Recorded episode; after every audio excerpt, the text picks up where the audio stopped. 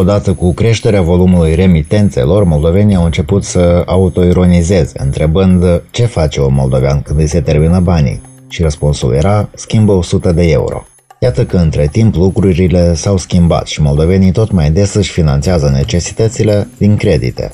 Iar astăzi vrem să vedem toate opțiunile pe care le avem atunci când vrem să luăm un credit. Deci piața financiară nu se limitează la bănci, deși acestea sunt prima opțiune care ne vine în gând. Volumul total de credite acordate de către sectorul financiar din Republica Moldova la începutul anului 2021 este egal cu 56 de miliarde de lei, dintre care 46 de miliarde sau 80% sunt acordate de către bănci, iar 10 miliarde de lei sunt acordate de către instituțiile financiare nebancare. Avem deci și alți jucători pe piața financiară în afară de bănci și aceștia au fost foarte activi în ultimii ani, spune economistul Veceslav Ioniță de la IDES Viitorul. În linii mari, la noi, sistemul financiar al Republicii Moldova se împarte în două grupe mari. Bănci și sectorul nebancar. Distinția lor de bază este legată de, de modul cum se acumulează banii. Deci băncile, spre deosebire de sectorul nebancar, se află într-o reglementare foarte puternică din partea Băncii Naționale, deoarece băncile colectează bani de la cetățeni și oferă banii toți cetățenilor. Deosebire din sectorul nebancar cel bancar este că companiile nebancare nu colectează bani de la cetățeni, cu o mică excepție despre care vom vorbi, ei doar oferă credite și astfel nu ai nevoie să protejezi deponenții. Din acest motiv, acest sector nu este reglementat. El, în linii mari, este format din trei tipuri de companii. Deci, prima sunt companiile de leasing. Doi este companiile de microfinanțare, unde dumneavoastră vă puteți lua un credit pentru afaceri sau un credit pentru nevoile personale. Și a treilea sunt asociațiile de economie și împrumuturi, care au fost create de circa 20 de ani, în preponderent în localități rurale.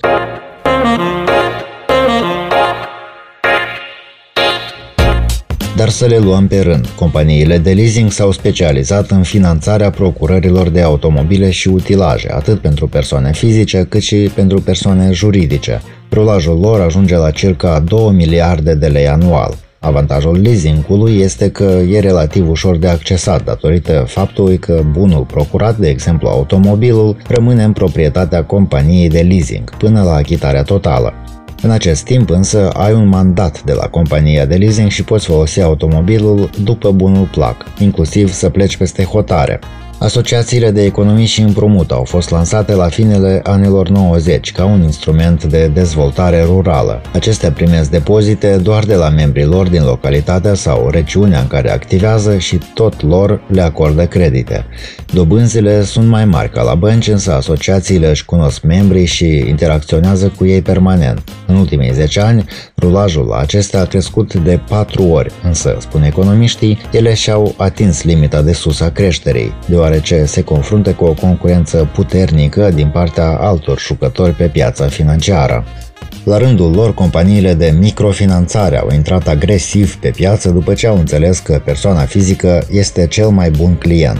Oferta lor constă în proceduri foarte simple și timpul scurt în care poți obține un credit, deseori doar cu buletinul și certificatul de salariu. În luna septembrie 2010, cele 233 de asociații de economii și împrumut aveau acordate credite în sumă de aproape 1 miliard de lei către 37.000 de persoane. În același timp, în Moldova erau 170 de organizații de creditare nebancare care aveau aproape 470.000 de clienți, împrumuturi acordate în sumă de 8 miliarde de lei și un profit de peste 386 de milioane de lei. Pe de o parte erau creditele foarte accesibile și foarte ușor de luat, pe de altă parte dobânda de multe ori era de 3, 4, 5 ori, în unele cazuri de 10 sau de 20 de ori mai mare decât în cadrul sistemului bancar. Dacă la bancă dumneavoastră deja puteți lua un credit cu o dobândă de 20-25%, vorbiți de dobânda efectivă, atunci în cazul companiilor microfinanțare era ceva obișnuit 70-80% anual. Până la criza financiară din anii 2015-2016, băncile comerciale preferau să crediteze companiile, care reprezentau circa 85% din portofoliul de credite. Însă multe companii au fost afectate de criză și nu puteau întoarce creditele, iar băncile s-au reorientat către persoane fizice. După criza bancară din 2014, Banca Națională a început să supravegheze extrem de puternic băncile, creditarea persoanelor juridice a devenit foarte nevoioasă, deoarece s-a devenit foarte multe credite luate de ei, erau problematice și atunci băncile comerciale au devenit foarte, foarte rigide în relație cu persoanele juridice. În schimb, s-a observat un lucru foarte interesant. Dacă în cazul persoanelor juridice creditele neperformante sau creditele care aveau probleme de a, de a fi întoarse înapoi ajungeau unele cazuri și la 40%, atunci, în cazul persoanelor fizice, s-a văzut că ei sunt cei mai buni platnici. Deci, practic, creditele neperformante la persoanele fizice era la nivelul de 2-3%, ceea ce este în limita uh, raționamentului economic. Întotdeauna se întâmplă anumite situații și cineva poate să nu poată plăti banii. Astfel, companiile de microfinanțare au avut o expansiune foarte rapidă până în anul 2019, care a fost anul lor de glorie, sectorul nebancar mărindu-și cota de piață de circa 4 ori în această perioadă. După aceasta, băncile au început a lucra activ cu persoanele fizice, au simplificat procedurile de acordare a creditelor, au oferit dobânzi mai atractive și termene mai lungi de rambursare. Pentru a proteja persoanele fizice de dobânzile înalte, a fost introdusă obligația tuturor jucătorilor pe piața financiară de a informa privind dobânda anuală efectivă, DAE.